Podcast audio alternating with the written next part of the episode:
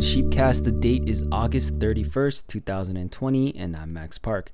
This is our daily devotional and prayer on Colossians, and today's passage is Colossians chapter 3, verses 14 to 15.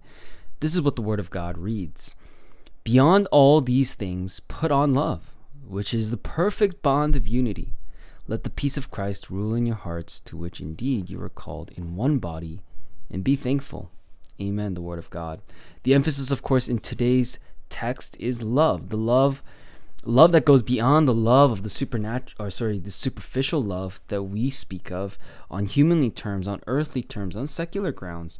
Uh, the definition of love, of course, is one that at times can be quite difficult without a biblical source. When we talk about love extra biblically, we're talking about love as a feeling. We're talking about love as a sensation. We're talking about love in simply the romantic term or the romantic usage of it.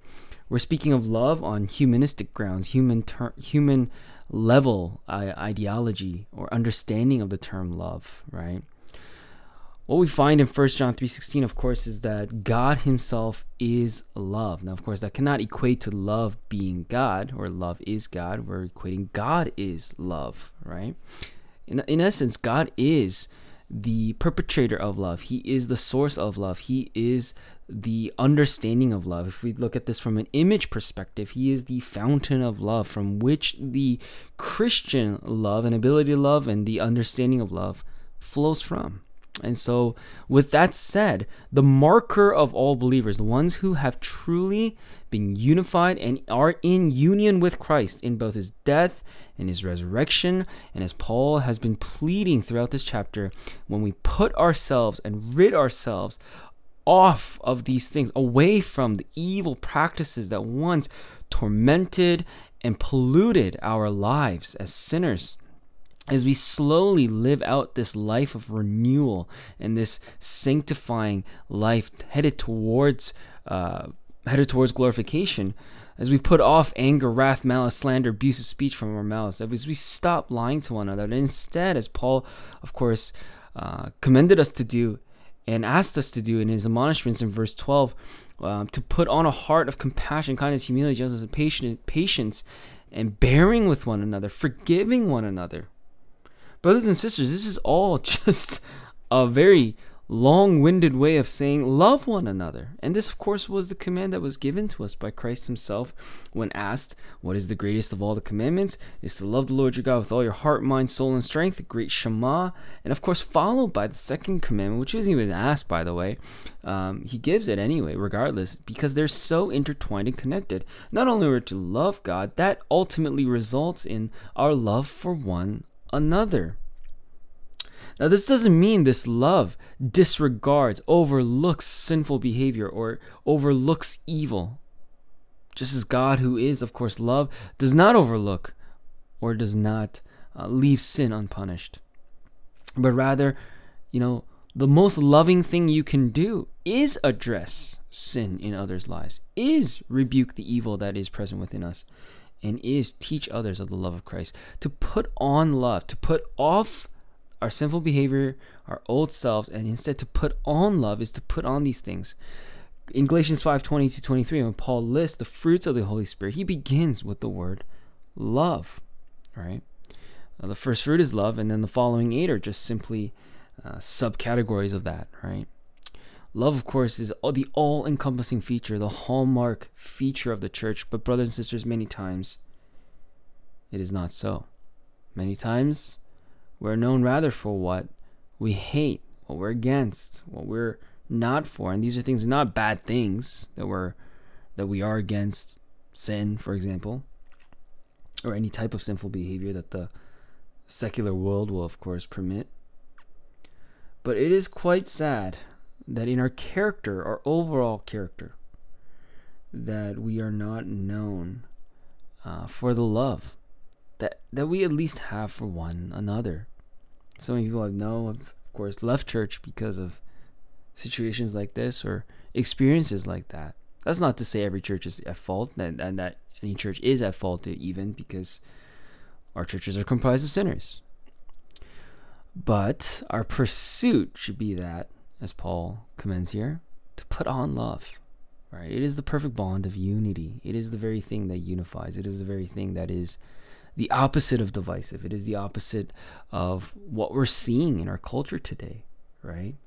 That sometimes the banner of love is not really the banner of love. So called, you know, acceptance or tolerance is not love, right? It's the absence of that. Love is not a blindness to wrongness. Love is addressing wrongness. Love is being able uh, to care for someone enough that we are able to even speak on those things, right? That's exactly why that when Jesus dies on the cross for our sins, he doesn't just say, "Okay, now everybody has a free pass to heaven." But rather it is, of course, an act that's done on behalf of those whom God has elected out of his own love for us, right? And so let's not confuse the secular definition of love with the Christian definition of love, right? It follows, of course, in verse 15, let the peace of Christ rule in your hearts. It's very reminiscent of Philippians chapter 4, verse 7, which we also studied in our previous Philippians study. And in that verse, of course, it says, The peace of God, which transcends all understanding, will guard your heart and mind in Christ Jesus, right? And so in Christ, this peace of Christ, of course, is not a peace that is, again, like love, superficially defined by the terminology and the understanding of the world. It's not the, the peace of the hippies. It's not the peace of the anti war people. It's not the peace that we even associate the word peace with, right? Like we don't, we, we have such a flawed misunderstanding of these terms because we put them on such human levels such shallow levels, elementary levels. The peace of Christ, brothers and sisters, is nothing um, like what media will have you believe, or what even our dictionaries will tell us. Peace, of course, ultimately the peace of Christ, right? This is a peace that comes with our union with Him. Our union in what? Again, echoed His death and resurrection. To resolve what? The wrath of God being unleashed upon the sinner, and instead being unleashed on the, on the Son on your behalf. The peace that we have in Christ is the greatest peace of all. It is a peace that leads to salvation. It is a peace that leads consequentially with uh, with us, the sinner, being able to have, have being uh, being resolved in our status and having once again a relationship um, with God and the ability to be with Him forever. Right, and this is this is the principle: the love of Christ, the peace of Christ. Let it rule in your hearts, your minds, and your hearts. And Paul says, to which indeed you are called in one body. Be thankful.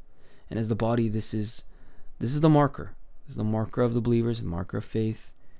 And in that we are to be thankful. My prayer for you today, brothers and sisters, as we begin this new week, is this that the peace of Christ will rule in your hearts. Let's pray.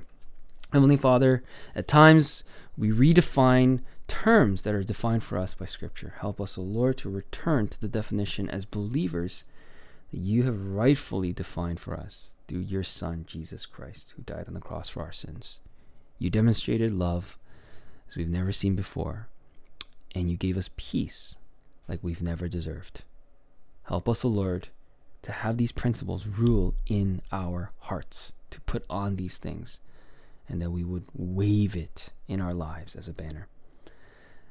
Help us, O Lord, to love the body and be unified in our love and peace in Christ Jesus. Let us be thankful always. All this we pray in the name of Jesus Christ. Amen. Thank you for joining us today. And if you're enjoying this podcast, please check out our church Facebook page called Sheep Gate Fellowship and our YouTube channel by the same name. You can join us in worship on Sundays via live stream at 12:45 p.m. Eastern Time, and the link for that is on our Facebook page. I hope the Lord blesses you this day and enjoy. God bless.